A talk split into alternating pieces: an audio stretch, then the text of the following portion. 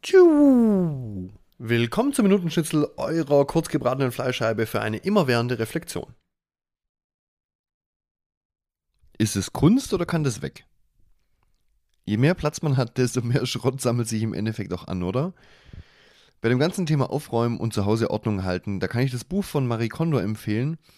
Auch wenn ich das Gefühl habe, dass die Frau ein bisschen verrückt ist. Aber ja, das mit der Ordnung macht sie gut, um das jetzt mal ganz kurz zu bewerten. Aber in dieser Episode soll es gar nicht um unsere materiellen Besitztümer, ähm, sondern eher um diese bestimmten Muster gehen, die man so in sich trägt.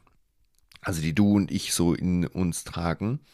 Und da kann ich mir auch die Frage stellen, brauche ich das wirklich noch? Das Komische ist ja oftmals, wenn wir was unbedingt wollen, vor allen Dingen, wenn wir das ganz verbissen wollen, dann haut es oftmals irgendwie nicht so ganz hin. Also bei mir war das jedenfalls total oft so. Ich will unbedingt gewinnen oder ich will unbedingt geliebt werden. Ich weiß nicht, wer das von euch kennt, aber ich habe die Erfahrung gemacht, wenn wir was ganz verbissen möchten und dann irgendwie, ja, dann tun wir oftmals alles dafür, dass es nichts wird oder es wird halt einfach nichts. Ich nehme dann oft wahr, ähm, ja, dass wir einfach das Gegenteil dann bewirken. Also gerade weil wir unbedingt geliebt werden wollen, dann oftmals die Dinge tun, die gerade dazu führen, dass wir eben gerade nicht mehr geliebt werden oder weniger geliebt werden von mir aus auch ja, so Handlungen, die aus Neid oder Eifersucht resultieren, kommen mir da in den Kopf. Also, ähm, dass wir eigentlich unseren Partner unbedingt behalten wollen und durch unsere gefühlsgesteuerten Handlungen dann genau da entgegenarbeiten, weil wir durch unsere Eifersucht die Beziehung eigentlich halt dann nur beschädigen. Mein Mentor hat mir da mal ein tolles Bild mitgegeben. Wir können uns was richtig stark wünschen, dürfen dann den Wunsch aber loslassen und ins Universum geben. Wenn wir nämlich so verbissen sind, dann lassen wir den Wunsch vielleicht nicht los und geben ihn eben nicht frei. Vielleicht ist halt das genau das Problem. Und bei mir habe ich jetzt auch mal wieder was entdeckt, bei dem ich mir die Frage stellen darf, ob ich das so noch brauche. Und zwar brauche ich die Bestätigung von außen. Bei mir ist es dann doch recht stark vorhanden. Mein Mentor hat mal vom tollen Hecht gesprochen. Also in bestimmten Situationen, da suche ich Bestätigung und hätte am liebsten, dass die Leute mir zusprechen und sagen, ja super Philipp, ja ein ganz feiner bist du, ja toll, toll hast du das gemacht, ja prima. Ähm, verbissen passt jetzt hier als Begriff für mich jetzt vielleicht nicht ganz so. Ähm, ja, aber losgelassen habe ich den Wunsch eben auch nicht.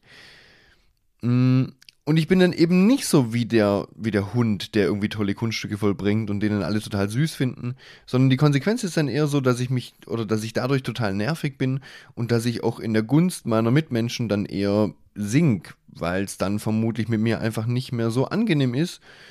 Ja, ich bin dann eher einfach so nervig und uncool. Und das verstärkt sich dann auch noch, denn sobald ich das Gefühl habe, dass mein Gegenüber mich dann irgendwie ablehnt oder eine Ablehnung halt droht, dann neige ich dann dazu, in so eine beleidigte Haltung zu gehen oder mache sonst irgendwas, was irgendwie diesem Bestätigung bekommen eigentlich total im Weg steht. Total schräg. Äh, ja, auch in, auch in anderen Situationen ist es so, dass wenn ich kritisiert werde, also wahrscheinlich bedeutet das eben für mich, dass ich abgelehnt werde, ähm, ja, dass ich mich dann irgendwie auf die Hinterbeine stelle und ganz gern mal auch irgendwie ausraste. Und ja, das fördert das nicht abgelehnt werden, dann ja irgendwie auch nicht so ganz. Also, wie gesagt, ich stelle mir die Frage, brauche ich diese Bestätigung noch? Soll ich nicht oder sollte ich nicht eigentlich wissen und fühlen, dass ich liebenswert bin? Kann ich mir dessen nicht einfach irgendwie bewusst sein, dass es immer Menschen geben wird, die mich so mögen, wie ich bin und die mich auch immer begleiten werden? Haben das nicht sogar schon meine Partnerin und auch Freunde zu mir schon gesagt, dass sie immer für mich da sein werden? Manchmal scheint es irgendwie der kleine Philipp noch nicht ganz so glauben zu wollen.